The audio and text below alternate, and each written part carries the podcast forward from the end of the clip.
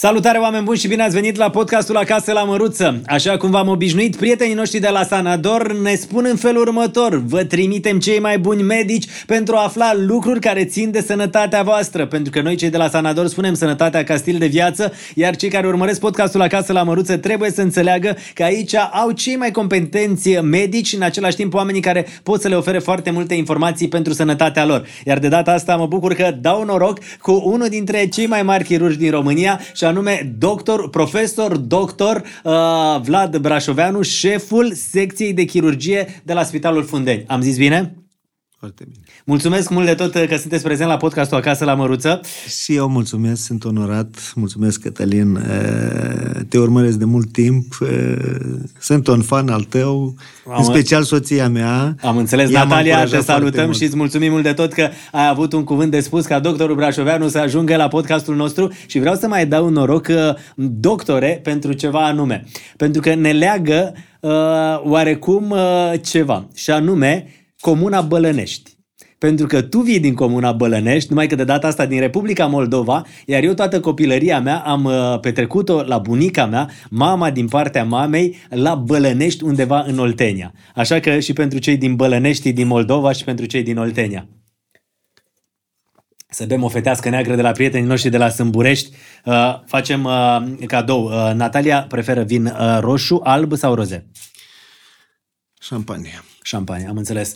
Uh, atunci uh, ne revanșăm uh, cu ceva șampanie, dar până atunci noi recomandăm o fetească de asta neagră, este senzațională, de la prietenii noștri de la, de la Sâmburești. Mă bucur mult că suntem împreună. Profesorul Irinel Popescu a spus, omul care duce mai departe ceea ce înseamnă transplantul de ficat este Vlad Brașoveanu. Și mi s-a părut asta așa o responsabilitate și o presiune foarte mare. Mulțumesc, Cătălin, pentru tot ce ai spus frumos despre mine. Uh, profesorul mi-a schimbat uh, viața. Uh, știu că eram destul de dezorientat.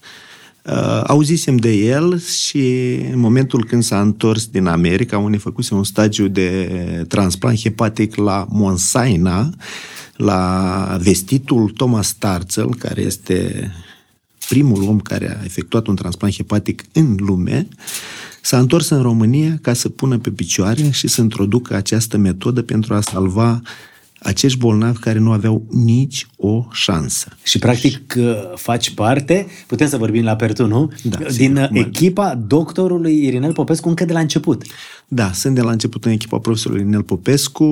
Am început uh, cu un coleg de al meu din Pitești, Dorin Petrăreanu, în 97, uh, când s-a întors profesorul, mă repet, și a fost un drum uh, foarte greu, dar foarte, foarte frumos și, practic, profesorul nostru ne-a schimbat destinul, uh, ne-a arătat ce înseamnă performanța în chirurgie. Nimeni nu credea că în România se poate face performanță chirurgicală. Sigur, se făcea chirurgie de toate tipurile, dar când vorbim de transplant hepatic, înseamnă performanță în chirurgie. Ca și cum uh, Uh, practic, noi mergeam pe bicicletă și a venit cineva și a zis, gata, zburăm în cosmos. Și lucrul ăsta s-a întâmplat pentru lucrul că s-a zburat în cosmos. Până acum sunt peste uh, o mie și ceva de transplante reușite? Uh, primul transplant reușit a fost în 2000, Penea, vestitul Penea, trăiește, este într-o condiție biologică foarte bună, este un om sănătos. Uh, Iată că sunt 23 de ani de la acel transplant. Al doilea este Badea, la fel, 23 de ani de viață, sunt oameni absolut sănătoși, mai au o pastilă acolo, imunosupresie, care, uh, dar toți noi da, luăm oameni care, n-aveau, oameni care n-aveau nicio șansă nicio la viață, șansă. dintr-o dată uh, îți dai seama că de 23 de ani ei trăiesc și asta datorită transplantului de ficat. Așa este. În același an, în 2000, a fost realizat primul transplant hepatic pediatric la o fetiță de un an cu atrezie de căi biliare, deci la un an, și acum două săptămâni această fetiță, deci după 23 de ani de transplant hepat, de la donator viu, atenție, a donat mămica ei, lobul stâng, a devenit și ea mămică. Are un băițel sănătos și iată că sloganul Da pentru viață, pentru de care vom vorbi mai târziu da, probabil. și pe care îl folosești foarte des în postări, am văzut. Nu mi-aparține. Aparține... Mămici, nu? Nu, nu, nu. Aparține alte mămici care la fel a fost transplantată cu bucată, o bucățică de ficat de la mama ei și care a făcut o complicație severă, a făcut o tromboză de arteră hepatică și care, al cărei singură soluție era un retransplant hepatic. Uh, era o cursă contra cronometru, a apărut un ficat, am retransplantat-o și această fetiță uh, s-a întâmplat acum 6-7 ani. Această fetiță este foarte bine și iarăși, uh, cu drag vă spun, este graviduță și va fi mămică cât de tare mi se pare să, să ții minte uh, toate viețile astea pe care le-ai schimbat și toate destinele pe care le-ai reorientat uh, datorită profesionalismului, datorită dedicării. Și asta vreau să te întreb. Cum a ajuns Vlad Brașoveanu, un om care s-a născut în Republica Moldova cu vreo 54 de ani, să vină să facă medicină? Nimeni din uh, familie nu era în domeniul ăsta. Că de obicei auzi, domnule, am făcut medicină că era bunicul, tata, uh, mama, un frate mai mare și așa mai departe. Așa este. La, la, la, la tine nimeni, doctore? Nimeni nu a fost. în primul medic din familie. Uh, nu aș vrea să dau detalii, dar în urma unor evenimente am ales acest drum și m-a convins uh, să vin în România sora mea care era deja studentă la Constanța și cred că a fost o alegere bună.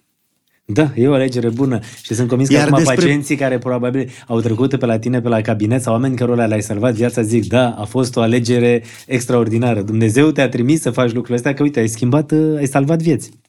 Uh, într-adevăr, Bălănești, știam că există o comună și în, uh, în Gorj, Gorj da. Bălănești. În, nu știu care e altitudinea în Gorj, dar în Bălănești de Basarabia este cel mai înalt loc din Basarabia, Piscul Miron, 429,5 metri, un loc cu o energie, încărcătură energetică deosebită. Avem campioni mondiali la lupte libere, avem profesori, avem medici, Uh, și uh, sunt pe cale să reușim uh, o înfrățire a acestei comuni cu o comună, nu dau numele, din Dâmbovița da. și să reușim niște proiecte frumoase acolo cu renovarea școlii, cu... Ce frumos! Uh, anual se decernează niște premii pentru cei mai buni elevi. Acei copii au nevoie de modele. Știi ce vreau să te întreb? Casa părintească e la Bălănești, acolo, în... Uh Casa în Părintească la Bălănești, lângă Casa Părintească am avut uh, niște uh, nani, nu știu cum se spune, nași. Uh, nași, niște nași care nu au avut copii și au lăsat moștenire lui taică meu o căsuță țărănească care am renovat-o cu chirpici, cu var, cu prispă și cred că este prima casă din, Băl- din uh, Basarabia care este acoperită cu șindrilă. Am adus șindrilă din Apuseni și a ieșit o casă autentică, deosebită și abia aștept să mergem acolo, să... O dată pe an merg acolo, că acolo sunt părinții mei și ne întâlnim cu toată Trăiesc familia. părinții? Părinții nu, nu mai trăiesc. Ai zis că acolo sunt părinții, înseamnă că acolo sunt Acolo sunt mormântați și o dată pe an mergem să mergem la mormântul lor. Uh, și probabil tot atunci când mergi o dată pe an, uh, duci acolo, de acum încolo să-i duci și pe copiii tăi. Pentru că doctorul Vlad Brașovearu, oameni buni, are o fică, Daria, care e în anul 2 la medicină generală și doi băieți, Sasha și Vadim, 2 ani și 5 luni. Așa este, am o fetiță anul 2 la medicină care ea a decis, nu am influențat-o cu nimic, nu știu ce va face, dar este o fetiță foarte conștiincioasă și probabil că merge pe urmele noastre. Ai vrea să facă la fel chirurgie? Nu, nu, nu încurajez, este o meserie foarte grea, deși nu imposibil, Uh, dar, uh, vezi, uh, fetele trebuie să fie și mame, și iubite, și să aibă și familie, și în chirurgie e puțin mai greu să le împaci pe toate. Și băieții, Sasha și Vadim, 2 ani și 5 luni. 2 ani și 5 2 ani Sasha și Vadim 5 luni. Așa este. Sper unul din ei să mă moștenească. Sunt convins că va mă moșteni. Dar Haideți să spunem nu? care crezi că te va moșteni. Pentru că peste ani o să vadă podcastul ăsta, că YouTube-ul nu o să moară și o să zică, bă, tata de atunci știa că eu o să fiu uh, chirurg. Ca temperament mă moștenește Sasha. Da. Vadim e încă mic. Vadim seamănă fizic mai mult cu mine, Sasha mă moștenește ca temperament. Deci, până la urmă, care va fi medicul? Mi-e greu să spun, cred că Vadim. Deci pe Vadim ai uh, paria că o să fie chirurgul din familia Brașoveanu în viitor, nu? Da. Uh, ei bine, doctorul Brașoveanu, oameni buni, ca să înțelegeți, când spune uh, copiii ne moștenesc pe noi, se referă la faptul că și Natalia, soția, are treabă cu medicina. Așa este, este medic ginecolog, a făcut un fellow foarte serios la Londra, Uh, și s-a întors în țară și în curând își va reîncepe și activitatea de medic ginecolog. Foarte frumos. Acum, știi, mie mi-ar plăcea la podcastul ăsta, oameni buni, o să vorbim și despre uh, ficat, despre ce trebuie să facem să avem un ficat sănătos, cum uh, trebuie să uh, ne comportăm și ce trebuie să consumăm sau să nu consumăm pentru sănătate, dar mi-ar plăcea ca oamenii să, să-l cunoască pe doctorul Vlad Brașoveanu uh, și mai, mai personal. Pentru că e omul ăla care vine de la Bălănești, are casa părintească acolo, se duce o dată pe an să o, să o viziteze, dar în același timp tu joci foarte bine tenis. Tenis de câmp. Ai și câștigat ceva Balcaniada doctorilor? Sunt amator. Da, avem o Balcaniada anual. Anul acesta vom merge în Corfu, în Grecia. Uh, suntem vicecampioni, doi ani la rând ne-au suflat uh, la mustață turcii titlul, dar uh, anul acesta sper să redobândim titlul. Avem o echipă foarte, foarte bună cu copii tineri, băieți tineri, medici tineri, foarte talentați și sunt convins că anul acesta vom recuceri titlul. De asta zic că oamenii aceștia pe care îi vedeți în halate albe au și pasiunile lor, nu? Și bucuriile lor. Că probabil oamenii se gândesc, domne, doar se duc, operează și atât. Nu, au și viața lor, uite. Uh, tenis, uh, Balcaniada doctorilor. Așa este. Balcaniada este în prima săptămână din septembrie. Întotdeauna fac în așa fel încât să fie un peri- acea perioadă în concediu și să mergem uh, la această Balcaniadă pentru că este o mare bucurie și practic ne reprezentăm țara acolo și iată că lupta cu turcii există și chiar și în secolul acesta. Știi ce vreau să te întreb? Când intri în sala de operație, cât de mult te ajută Dumnezeu în toată povestea asta, într-o operație? Cătălin, și apoi o să spun ce a zis... Mă ajută, mă ajută. Eu sunt un credincios, cred în Dumnezeu, dar nu sunt habotnic. Uh, Uh, de-a lungul veții, Dumnezeu mi-a dat multe uh, probleme de rezolvat. Uh, le-am trecut cu brio și mi-a dat și multe satisfacții. Sigur există Dumnezeu și iarăși vreau să revin la uh, Uh, această fetiță care, al cărei mama a spus da pentru viață, au fost o serie de, a fost o lege a seriilor, dacă vreți, au fost două fetițe identice care au fost salvate prin acest retransplant și nu mai credeam că, că poate, să, să, poate să, pot să fie salvate și iată că a apărut un ficat, au fost retransplantate și aceste fetițe sunt ambele bine, sunt studente, această fetiță s-a căsătorit, este graviduță și mama ei insistă foarte mult să facă o asociație și ajută foarte mult copiii în, cu probleme medicale, copiii cu cancer de la Fundeni și nu numai de la Fundeni, de la Grigore Alexandrescu. Este o femeie care, care, care are energie foarte, foarte bună și vrea să ajute acești copilași. Și a, a reușit să facă asociația? Urmează să fie înființată asociația. Oricum există o asociație a transplantaților în România care are diferite activități, printre care și ajutorul unor bolnavi cu afecțiuni grave de ficat sau nu numai. Uh, da, mi se pare senzațional când uh, oamenii, știi, uh, se unesc și ajută oameni și te-am întrebat despre Dumnezeu pentru că uh, profesorul Irinel Popescu, la un moment dat, am întrebat care vreun regret în uh, toată activitatea, în toată viața și mi-a spus că dacă ar fi să vorbească despre un regret, ar fi acela că nu s-a apropiat de religie mai devreme.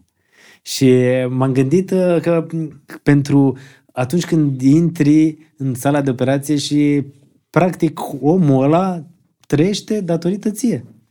Sau nu trăiește datorită ție, este cazurile nefericite când poate, na, nu supraviețuiește. Uh, se întâmplă oarecum și cu ajutorul divin, știi? Hai să-i dăm viață, hai să salvăm. Așa este. Au fost destule situații în care practic nu mai era nicio șansă și totuși apărea o inspirație și cazul era rezolvat și uh, acel bolnav uh, ajungea la externare și satisfacția era mea. Sigur există și o divinitate în toată povestea aceasta. Îți, uh, când intri, cât a durat cel mai mult un uh, transplant ăsta de ficat făcut? La începuturi, transplantul de ficat dura foarte mult pentru că în orice meserie există o curbă de învățare, uh, dar nu aș vrea să accentuez cât a durat. Au fost transplanturi care au durat și 5 ore, și 10 ore, și 24 de ore, și 48 de ore. Peste tot, chiar și în Occident au fost cazuri și cred că profesorul v-a povestit despre aceste cazuri.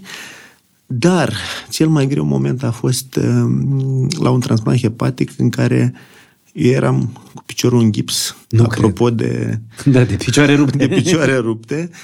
Și am stat 8 ori într-un picior. Când am ajuns acasă, am crezut că nu mai simt piciorul care era în gips. Era cu edem și uh, a fost un moment foarte, foarte greu și mă gândeam dacă merită uh, dar, până la urmă, acel transplant a evoluat foarte bine și uh, tot a fost bine.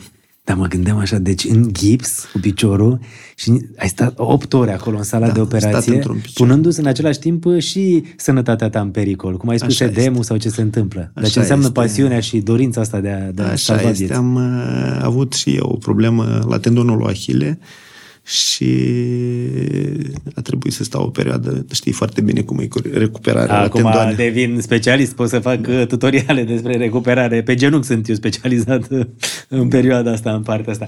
Mi se pare în același timp că câteodată lucrurile astea care fac, de asta zic, oamenii care se uită la podcast, doctorii ăștia sunt și ei oameni, adică cu piciorul în gips, 8 ore stai și operezi, dar salvezi viața unui om. Și în același timp, cred că la un moment dat era ziua lui Sasha și în aceeași zi avusese un transplant de, de ficat la un copil? Nu. Uh, ai ceva informație, dar nu. Uh, ultimul transplant pediatric care a fost efectuat în Institutul Clinic Funden a fost pe 16 septembrie. Da. Ziua în care s-a născut Vadim. A, Vadim, deci era zi... Practic, a. am fost, am alergat între Fundenți Mamă, și Sanador. Stai. Am vrut să prind și momentul când se naște al doilea meu băiețel, Vadim. În același timp am transplantat o fetiță de 10 ani de la mamă și care este foarte bine. De ce spun ultimul Mamă, transplant din Spitalul Fundeni? Pentru că ulterior s-a înființat un nou centru de transplant pediatric la Grigore Alexandrescu, cum este și absolut normal în orice țară civilizată, așa am și spus de mai multe ori, nu se poate ca România anului 2022-2023 să nu aibă un centru de transplant pediatric. În toată lumea civilizată, acești copii sunt transplantați într-un centru de transplant pediatric.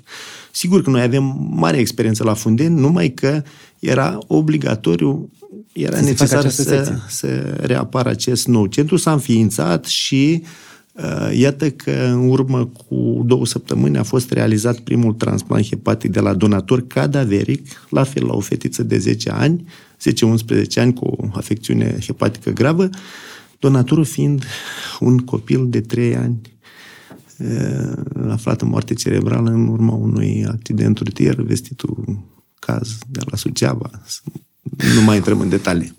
și se par... evoluția este foarte bună. Copilul a fost transferat pe secție, într-o condiție biologică bună, da. urmează să... Dar nu vreau să trec peste treaba asta. Deci, tu ești în 16 septembrie, se naște al treilea copil, cel de-al doilea băiat uh, al tău, te duci la maternitate la Sanador, la Sanador a fost, nu? La Sanador. Și apoi te duci la Fundeni pentru că trebuie să faci uh, transplantul de ficat? Ai apucat să vezi nașterea sau încă... Am văzut, am văzut, am și filmat-o.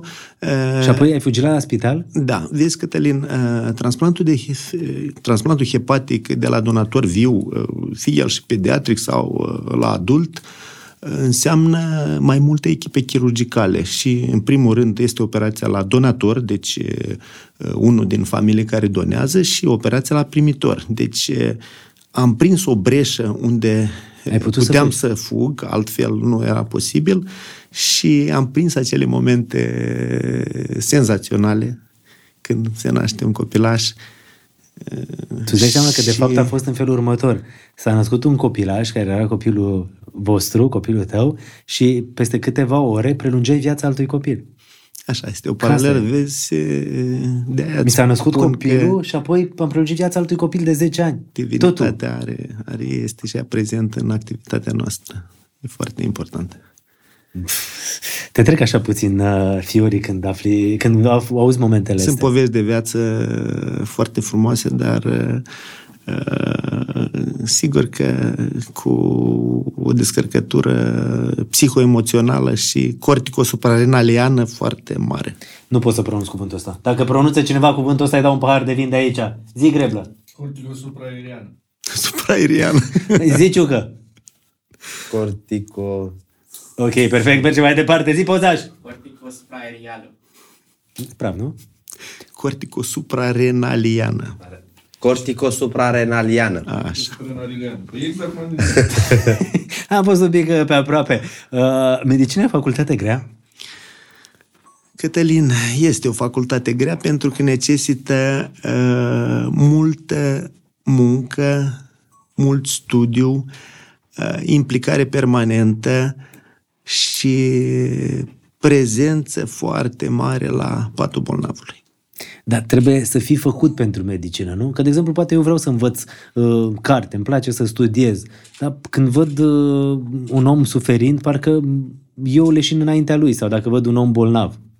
Așa Adică este. trebuie să ai chemarea asta, nu? Vrei să simți ceva în tine că te cheamă la medicină. Așa este. Eu, în timpul studenției, prin anul 5, participam la un uh, experiment pe șoareci, pe șobolani, uh, pentru a declanșa o cardiomiopatie dilatativă și aici o să te prinzi tu de ce ar fi, aș fi vrut eu să fiu cardiolog, dar nu mi-a plăcut. Uh, În primul rând că mi-era frică de acei șobolani și cred că acel experiment a eșuat.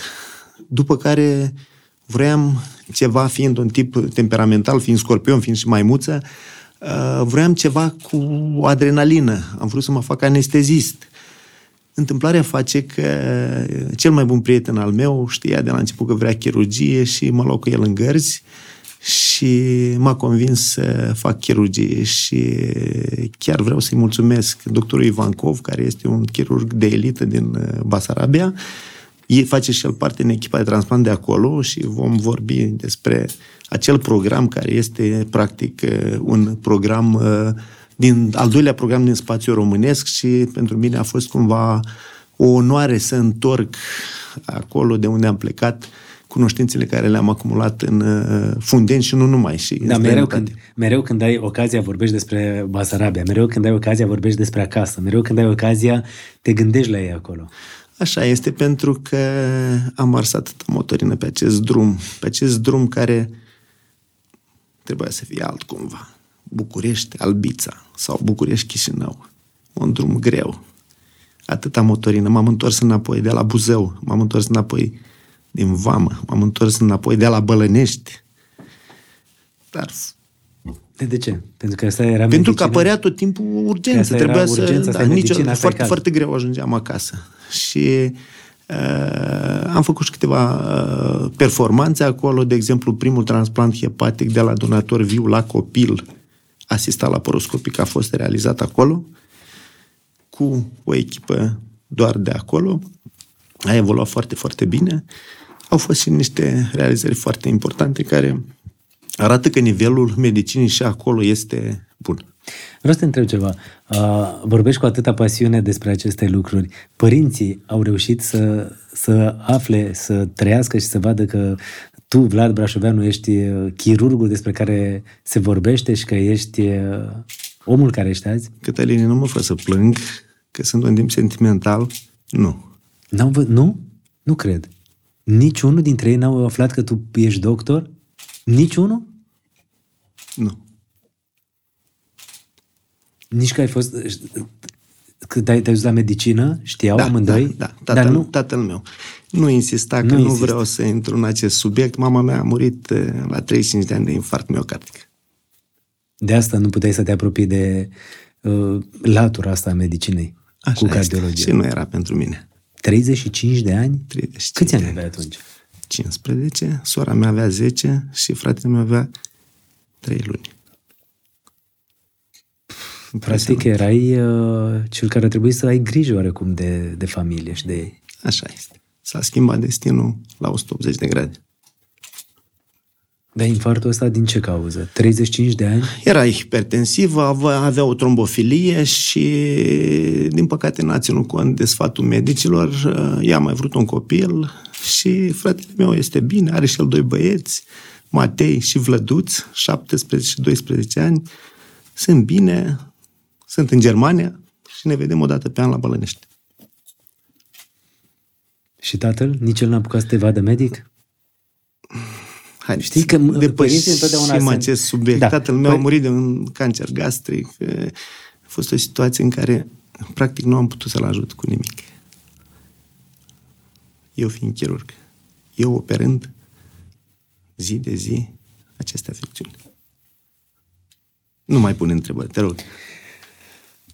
Depășim subiectul. Și știi că se mai uită oamenii și zic că, da, domne, viața lor uh, poate câteodată e mai ușoară sau uh, oameni în halate albe, dar uite Nu ce... e ușoară. Nu e ușoară. Nu e ușoară deloc. Dar făcută cu pasiune și vreau să spun un lucru. Medicii nu sunt bogați. Pentru că bogăția nu se face din medicină. E doar o pasiune și trebuie să ai o chemare. Trebuie să ai o chemare pentru această meserie. Cine își greșește meseria și e medic, se chinuie. Cât de tare e asta. Asta zici pentru cei care dau la medicină. Cine își greșește meseria și ajunge medic, nu face altceva decât să se chinuie toată viața. Și ai atâtea exemple. De oameni care încă se mai chinuie. Da. Uh, Vlad Brașoveanu, oameni buni, poate uh, ușor, ușor înțelegeți de ce este unul dintre cei mai respectați uh, chirurgi și unul și șeful echipei de transplant, nu? Cum, cum, nu știu cum e latura, e bine spus așa, nu? Șeful echipei de transplant, uh, profesorul meu este directorul centrului, eu s- sunt șeful secției de chirurgie hepatic și transplant de la Institutul Clinic Fundenți și evident că avem și în timpul liber colaborare cu un spital privat, respectiv cu Spitalul Sanador, unde am și realizat primele transplanturi hepatice de la donator viu, primele trei. De curând s-a împlinit trei ani de la primul transplant hepatic de la donator viu. Pacientul Dima este într-o condiție biologică foarte bună. Făcut la Sanador acest transplant. efectuat la Sanador. Știi ce vreau să întreb? De ce n-ai rămas în Franța? Pentru că la un moment dat uh, ai studiat acolo, nu? Ai Prima studiat în străinătate. ieșire în Occident a fost în 2000 la Rennes, care era al doilea centru de transplant hepatic din Franța. Uh, vestitul centru unde era Lonoa, marele Lonoa, care așa e unul dintre cei mai mari chirurgi ai Franței. Sigur, alături de alții, de Henri Bismuth și alți chirurgi de renume din Franța. Și acolo am învățat ABC-ul în transplantul hepatic de la donator cadaveric. A urmat o a doua specializare la Kremlin Bicêtre, în uh, Paris, unde am luat act de transplantul hepatic pediatric în 2004. Iar, Și de ce n-ai rămas în străinătate? iar cotitura a fost în 2009-2010, unde, datorită viziunii profesorului meu, am fost cu câțiva colegi, cu doctorul Leo David, cu doctorul Emil Matei, la Seul, la Sun Medical Center, unde este cel mai mare centru de transplant hepatic din lume, de la donator viu. Ei făceau la vremea respectivă în jur de 500 de transplanturi pe an. Deci imaginează-ți că noi avem Aproape. în 20 de ani 1150 plus, ei făceau în jur de 500, practic făceau două transplanturi pe zi. Era cel mai mare centru, condus de, la vremea respectivă, de profesorul Sung Julie, și unde am învățat și am văzut ce înseamnă, ce înseamnă muncă. Erau cinci chirurgi care munceau zi lumină. Zi lumină făceau transplant hepatic Dacă nu ești pasionat, n-ai de ce să faci treaba asta. și nu aveau salarii mari. Pentru că erau pasionați, pentru că asta Era era, asta era pasiune, menirea lor nu? să facă. Așa este. Dar și de ce n-ai rămas în străinătate? Pentru că sunt convins că în Franța, la Seul, oriunde ar fi dat absolut orice, să aibă un profesionist acolo. Cătălin, uh, am avut o șansă și, repet, întâlnirea cu profesorul mi-a dat această șansă de a Cu face... profesorul Inel Popescu. Profesorul Inel Popescu, de a face această chirurgie de performanță, chirurgie de transplant, unde în străinătate n-aș fi ajuns să o fac. Nu că nu eram bun, dar uh, uh, era un drum mult prea nevoios și nu am vrut să ratez această șansă Să și am pornești ceva rămas de la aici. zero. Așa este. Până la ce, până la ce vârstă se poate face meseria asta? Doctorul Brașoveanu are 54 de ani, pentru că mă gândesc că e un consum foarte mare, adică te epuizează, te... Așa este. În mod uh, normal, biologic, până la 65, ai 70. Uh, s-ar putea să supăr multă lume. După 70 de ani, niciun chirurg nu mai are voie să fie la masa de operație. A, rămâne profesor consultant, rămâne la congrese, scrie cărți, ține cursuri. Biologia, aș spune cuvântul. Viața unui chirurg înseamnă mult stres, după cum spuneai, Da. și mult consum. Deci, Cine prinde 70? așa de, de epuizant e tot ce se întâmplă acolo. Este Și pentru că performanța înseamnă stres, înseamnă masaj corticosuprarenalian, Ați notat? care da. duce la diferite afecțiuni, hipertensiune arterială, alte Adică, practic- afecțiuni. Adică, practic, un chirurg, stând atât de multe ore uh, să opereze, atât de multe ore implicat acolo, nu face altceva decât și el să spună sănătatea în pericol. De ce crezi că un pilot se pensionează la 50 de ani? Tocmai pentru că își pune și el sănătatea în pericol și își pune și sănătatea celorlalți pasageri în pericol. Așa este. Uh, Deci, răspunsul l-ați aflat. Uh, Oameni buni, uh, vreau acum să întrebăm și câteva lucruri despre domnul Ficat, uh, să vedem. Uh, Cât de mare e ficatul ăsta? Ficatul, în mod normal, cântărește în funcție de Constituția uh, omului e între un kg 100, un kg 300. Uh, este un pic mai mare ca cordul. Totuși, cordul, dacă îl comparăm cu un pumn care Da. da. stă în mijloc, cum a declarat, cum a spus doctorul Rac, Da. ficatul Doctorul este Rac. un pic mai jos și în loja hepatică dreaptă, Deci tot în dreapta e și ficatul. cordul Nu, este dreapta, pe când mijloc. stă la ficat, cordul e pe mijloc, dar toată lumea știe că, domne, e inima E în pe partea stânga. stângă. Dacă spui la unul, domne, e inima e pe mijloc, zice, bă, du-te, bă, că e pe stânga, uite, bate pe stânga. Așa este, este pe dreapta. Ficatul e pe dreapta. Are și o parte la stânga liniei mediane, dar uh, partea cea mai mică. Și dacă vreți, ficatul este acel calculator al unei mașini. Are peste o mie de funcții. Ficatul mie de Niciun funcții. organ, niciun organ din organismul uman nu are atâtea funcții cât are ficatul. O întrebare, cum putem să-l uh, resetăm sau ce putem să-i facem după 40 de ani ca să știm că avem un ficat uh, cum trebuie? Resetare. Ce înseamnă resetare? Sunt uh, un uh, mod de viață sănătos, uh, nu trebuie să resetezi, dar uh, există anumite afecțiuni care duc la diferite boli hepatice și principala indicație în transplantul hepatic este boala hepatică terminală, de diferite cauze. Virale, cele mai multe, virus B, virus D, virus C, Virus D? Există de asta? Delta. Uh, și un procent destul de mare este cancerul hepatic, hepatocarcinomul, care Ăsta de la- din este ce pe cauză locul 2 uh, ca indicație în transplantul hepatic. Cancerul hepatic apare pe o hepatopatie preexistentă, fie el de cauză virală sau de cauză toxic-nutrițională. Un pahar de vin e, e ok? Un par de vin este foarte ok, mai ales un par de vin roșu care este un foarte bun antioxidant. Nu, că de asta zic, cu ficatul ăsta, ca să-l ținem sănătos, trebuie să avem un pic grijă de el. Mi se părea că ficatul îl luam mai un pic mai în glumă. Ziceam, domne, se regenerează, imediat te abții, nu știu, nu mai consumi alcool o lună, două, el își revine. Îl vedeam așa ca un făt frumos de ăsta, care imediat uh, își revine, dar nu e chiar așa. Nu e chiar așa. Uh, Consumul în exces de alcool duce la distrugerea he- celulei hepatice, deci la hepatocitelor, iar în uh, locul lor organismul reacționează, face o fibroză hepatică și de aici toate consecințele. Hipertensiune portală, sângerări, etc., etc. La, știu că, doctore, ai făcut lupte în tinerețe sau îți plăceau, nu? Da, am Nu? fost uh, vicecampion unional la categoria 38 de kilograme în clasa 6 și, și acum îmi amintesc că uh, am fost învins în finală de un uh, georgian. Mamă, din clasa 6 ți minte? La categoria 38 de kilograme, da. Categoria 38 de kilograme și vreau de asta te întreb, că la sportiv de foarte multe auzi, dă la ficat sau se mai bat unii pe stradă, a dat la ficat. Nu, erau lupte libere. Lupte n-avea libere, dar de legătură asta cu ficatul când îți dă la ficat, mai auzi pe stradă, băieții, se întâlnesc, băi, am dat una la ficat, l-am lăsat jos. Așa este. Cele mai grave sunt accidentele rutiere și anume rupturile de ficat.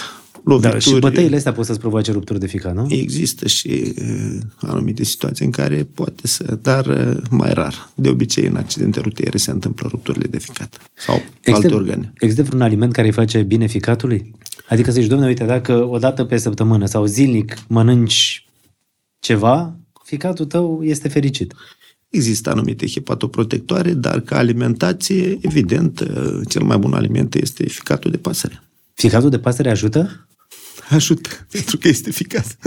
Deci, nu, serios, de mâine ia să ficat de pasăre dacă nu comandă. Ficatul de pasăre, deci ajută? Ciucă, ia bagă-mă pe Bringo. Putem că toți face suntem- reclamă? Da, la da. ficat de pasăre. Păi, deci, noi facem acum, avem o aplicație Bringo, uh, ne aduc uh, cei de la Bringo din uh, Carrefour uh, tot ce comandăm noi și acum caută ficat de pasăre, Ok. vine în 90 de Sau minute. ficat de rață. Caută și ficat de rață. Nu-i prea gras asta? E foie gras asta, ficat Foie de gras, da. Păi și nu-i prea gras? Nu. Deci caută ciucă ficat de pui, de rață. Da. Uh, Facem stoc. Facem stoc, nu? Așa, deci ficatul ăsta ajută, că tot avem pe cei de la Carrefour alături de noi în acest parteneriat. E o aplicație, 90 de minute ți aduc ei acasă tot ce trebuie de la Carrefour. Ce mai comandăm dacă toți suntem pentru ficat? Deci ficatul de pui, Niște frunze, ceva, niște Salată? iarbă, niște salată. mamă, tot vine acum uh, exact cu urzici, uh, cu spanac, cu ăsta e ce trebuie? Ștevie, bă. Deci până la urmă, gata, mai vreți ce mai vreți? Tu greblă ce vrei? Alimentația e foarte importantă. Le urdă? Le urdă? Au, le urdă? Alimentația e importantă, nu? Așa este, așa este. Mie mi se pare că întotdeauna, am comandat, gata, închidem Da, da. lista, perfect. Întotdeauna mi se pare în felul următor, că la teorie parcă toți suntem buni, adică și eu știu un pic cum trebuie să am grijă, și nu, dar când vezi farfuria aia în fața ochilor, parcă nu mai ești așa de atent. Cătăline, la noi la chirurg se spune așa, există chirurgia vorbită, chirurgia făcută și chirurgia scrisă. Sunt unii chirurgi care vorbesc foarte frumos, sunt unii chirurgi care scriu frumos, sunt puțini, sunt chirurgi care operează frumos. Cine le are pe aceste toate trei componente este un geniu. Păi tu vorbești și frumos, tu scrii și frumos și operești și frumos. Nu, nu, nu. Nu? De ce? Nu, nu. E și modest. Nu, nu. De ce? Nu, pentru că Eu spun, uite ce spune. natura te înzestrează cu o calitate. E Eu- greu să te înzestreze cu trei calități. Mie îmi place să mai vorbesc cu oamenii înainte de a veni diferiți uh, doctori la podcastul Acasă la Murță, pentru că nu este domeniul meu pe care să-l stăpânesc. Îmi place să-i cunosc pe oameni, să vorbesc cu ei, să aflu lucruri de la ei și uh, mai avem oameni cu care vorbim la muncă, colegi, oameni cu care mai inter- interacționez. Spunem, mă, de seară fac podcast cu doctorul Brașoveanu. Băi, ești nebun Brașoveanu. Adică și întotdeauna le observi oamenilor admirația, ceea ce pe tine acum te copleșește și te simți un pic uh, stingher de chestia asta. Dar nu ești conștient de ade- tu ești conștient de adevărata ta valoare? M-am pus întrebarea aia direct la ficat s-a dus. Știi exact cine sunt, dar uh, asta nu înseamnă că nu trebuie să fiu modest. Modestia este o calitate. Modestia nu înseamnă submediocritate. Și e bine ca medic să fii modest? Este esențial, este obligatoriu. Niciodată nu am iubit medicii aroganți. Acel bolnav vine la tine, se uită în ochii tăi și așteaptă un răspuns de la tine.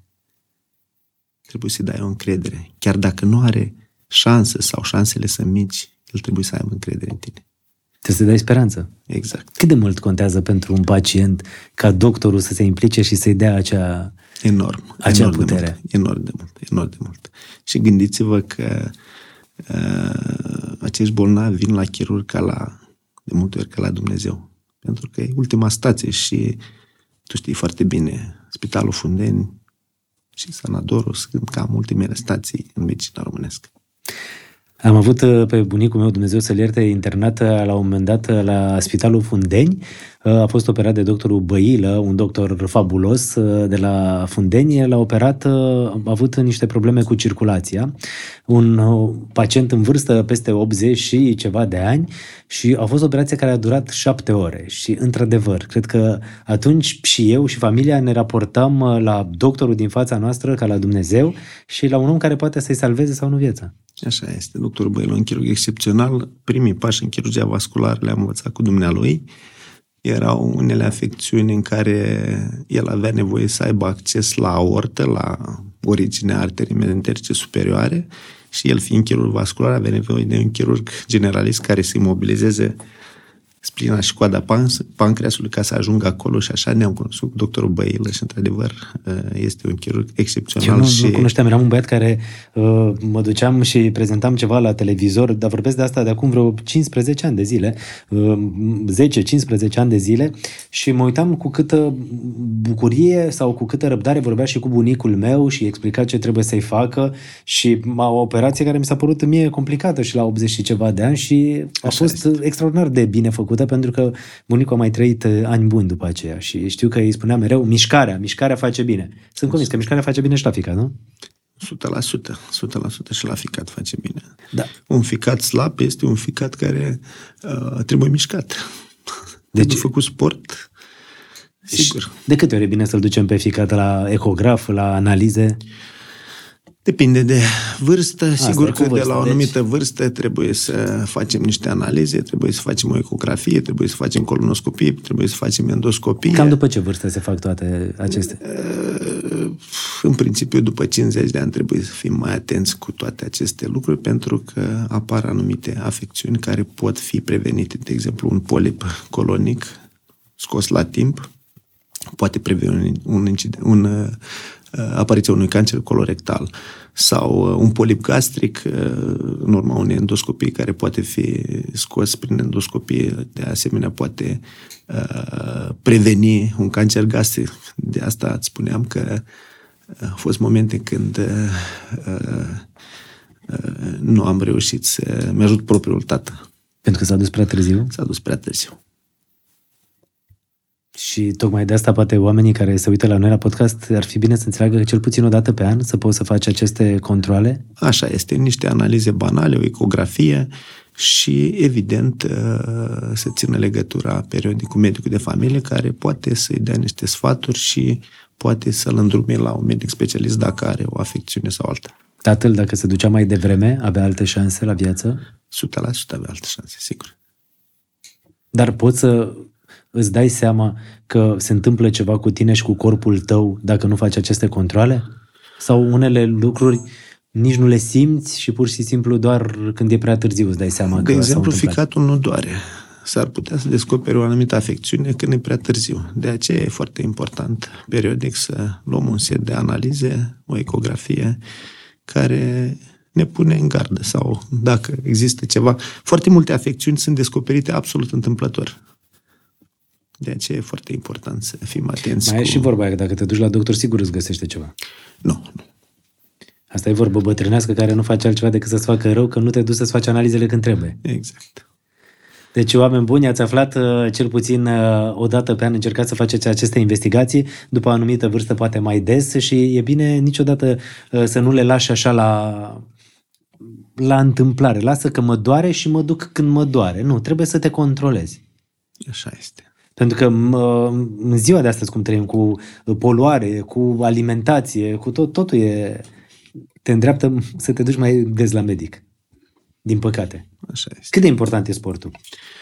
Este important, cel puțin în meseria mea, este foarte important pentru că un chirurg uh, are foarte multe ore de stat în sală, în picioare și condiția fizică este foarte importantă. Uh, au fost momente când ajungeam seara târziu acasă, stăteam în cămin la Fundeni și cea mai bună relaxare era un jogging. Din păcate mă fugăreau câinii prin Fundeni în perioada aia, dar m-a ajutat foarte mult la recuperare și a doua zi o luat de la capăt.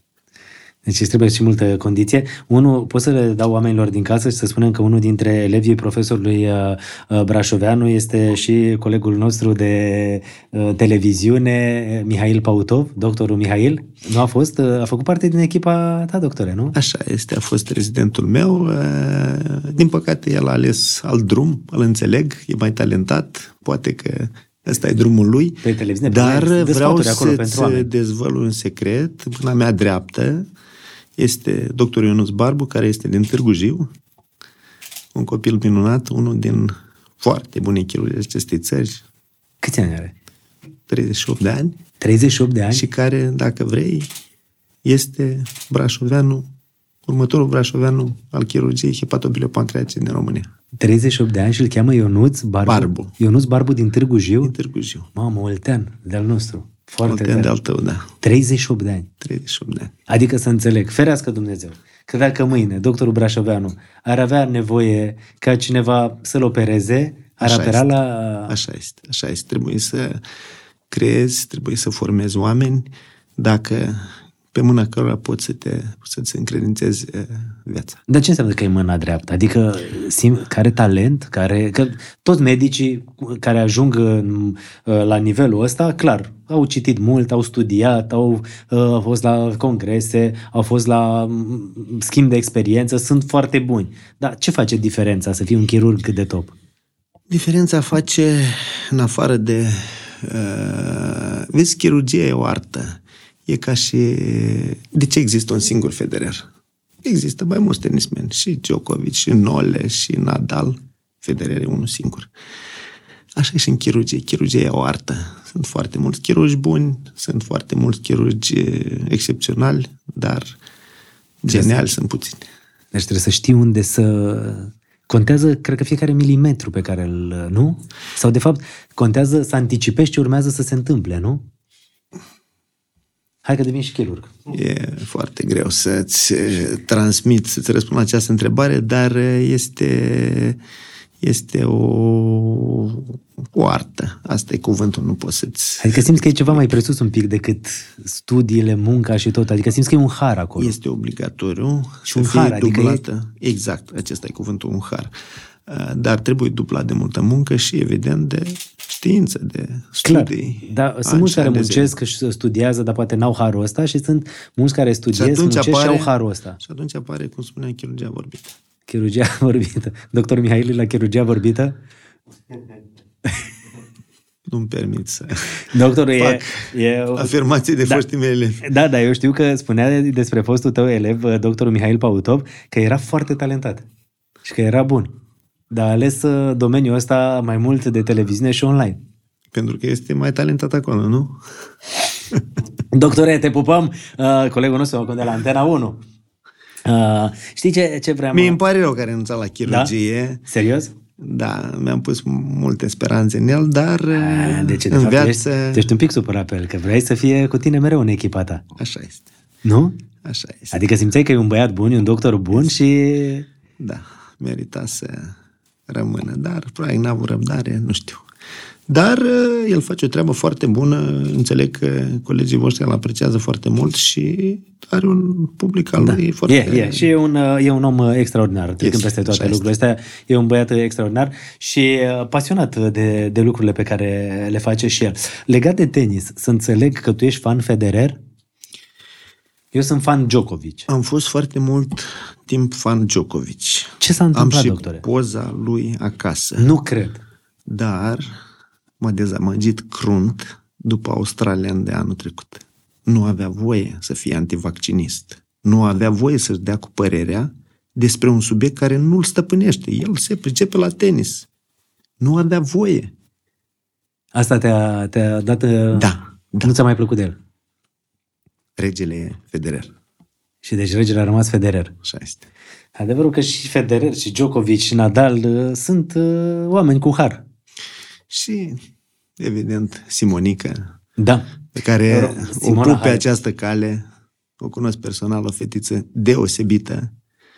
Simona și Halep, doresc mult succes să reușească să Să treacă Afle momentul ăsta mai dreptate, dificil, dificil. exact, prin care trece și în același timp uh, să, să fie acolo unde e locul. Pentru că foarte Așa mulți este. copii s-au apucat de tenis în ziua de astăzi pentru că au văzut-o pe Simona Halep uh, făcând sportul ăsta și aducând performanță.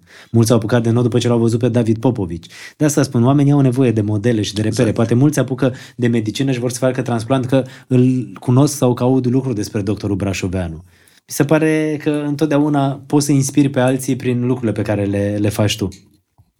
Uh, vreau să mai vorbim un pic despre mită sau adevăr, pentru că aproape a trecut o oră de când stăm de vorbă și nici n-am vorbit foarte mult, de exemplu, și despre uh, mai multe lucruri așa de viața personală, de exemplu. Să aflăm, doctorul Brașoveanu e romantic? Da, Adică duce flori acasă? da. Deci duce flori acasă. Uh, face și surprize de genul ăsta, nu știu, acum avem o cină romantică, acum, Da. da? Da? Da. Uh, ia să vedem. Ce, ce să mai întrebăm de doctor Brașovean? Să mai aflat. De ce e romantic? Duce flori? Pregătește și câte o cină? Să nu spui, doctore, că scriși și Nu, poezii. nu găte. Nu, nu, nu. nu. De gătit? Nu. Nu, nu. Nici de gătit, nu. Soția mea, Natalia, gătește foarte bine. Dar știi- foarte bine. Nu știu dacă tu ai observat, dar întotdeauna când vorbești de soția ta, Natalia, ți schimbă puțin fizionomia feței pentru că se luminează dintr-o dată. Așa Dar asta nu este poți să-ți dai și seama pentru că eu sunt în fața ta și observ lucrul Mi-a ăsta. declarat la un moment dat că ea își manifestă dragostea și prin a găti. Și atunci, Atunci când Da, vezi uite, sufletul stocul. pus și în farfurie, știi cum e, e clar. mai da? ales că mi-a făcut și doi băieți superbi, pe care încerc să-mi petrec mult timp cu ei. Îmi Ai place timp să să-i stai cu miros. Am timp, îmi fac să-i miros. Știi că și-o fac asta, îi miros pe E copiii mei? deosebit, deosebit. Și încă mai miros așa la lapte. Al meu, Deosebit. fiul meu are 12 ani, fiul meu 7 ani și când miros tot la lapte miros. Așa este. Iar Nu? la vârsta mea, nu-mi permit să spun la vârsta ta, savurez altfel această plăcere. Și eu la fel. Eu am 45 de ani. Mulțumesc. Mulțumesc că... Și foarte tânăr. Nu cred. Mult prea tânăr. Nu e doctor. Viața la bărbați începe la 50. Deci încă mai am uh, speranță. Uite mă, vezi când ți se spune altfel, altfel mă privești lucrurile. Altfel privești lucrurile. Că în același timp, de exemplu, eu am mai auzit un doctor la un moment dat povestea în felul următor, că oamenii sunt uh, făcuți ca până pe la 40-45 de ani să fie în garanție și după 45 de ani, în funcție de cum ai avut grijă de tine, încep să-ți mai cadă piese. Unele le mai poți schimba, unele nu le mai poți schimba. Iar chestia asta m-a dat un pic peste cap. Dacă îmi spui că viața unui bărbat începe după 50 de ani, parcă altfel privești lucrurile. Așa este. Uh, mit sau adevăr? Uh, este în felul următor. Este adevărat că ficatul nu doare? Este adevărat. Deci nu doare. Deci nu doare. Consumul de cafea este dăunător pentru ficat? Nu. Deloc? Nu, în cantități e, ca și vinul roșu este chiar benefic. Alimentele prăjite reprezintă o povară pentru ficat? E reprezintă, da. Deci prăjeala e, E- dezastru. E, nu e dezastru, dar în cantități normale. Excesul de zahăr din alimentație este rău pentru ficat? Așa este, este pentru că ficatul este legat și cu zona hepatobileopancreatică și aici poate apare diabetul zaharat de tip 2. Deci uh, pentru, avem aici niște consumatori de zahăr și de bomboane și de dulciuri non-stop, deci au probleme ușor, ușor cu ficatul, că nu o să mai înainteze în Sunt vârstă. foarte tineri, încă nu. Încă nu. Da, uh, adică poți să abuzezi ficatul sau nu știu cum să zic, adică în tinerețe, domnule, am mâncat mult dulce, am mâncat prăjel, nu știu ce, și după aia te oprești și el se regenerează? Așa este, este cel mai regenerabil. Uh, Noi, uh, în transplantul hepatic de la donator viu, uh, de cele mai multe ori uh, se recoltează lobul drept. Uh, Este obligatoriu ca donatorului să rămână 30% din uh, masa din ficat, da, și la o lună, la două, la trei luni, practic, uh, uh, masa ficatului restant se dublează. Deci este cel mai regenerabil uh, organ din uh, organismul uman. Uh, bun, uh, și pe final uh, discuției spuneați de cancerul hepatic și mulți ziceau, domnule, cancerul hepatic este o boală a alcoolicilor sau ciroza e la alcoolici, de asta apare. De fapt, nu, nu, e chiar cancerul așa, nu? hepatic apare pe hepatopatii, fie ele toxic-nutriționale sau de alte cauze, virale sau uh, alte afecțiuni, infecțiuni dismetabolice. Deci apare, foarte rar apare pe un ficat normal. De obicei, de cele mai multe ori apare pe un ficat patologic.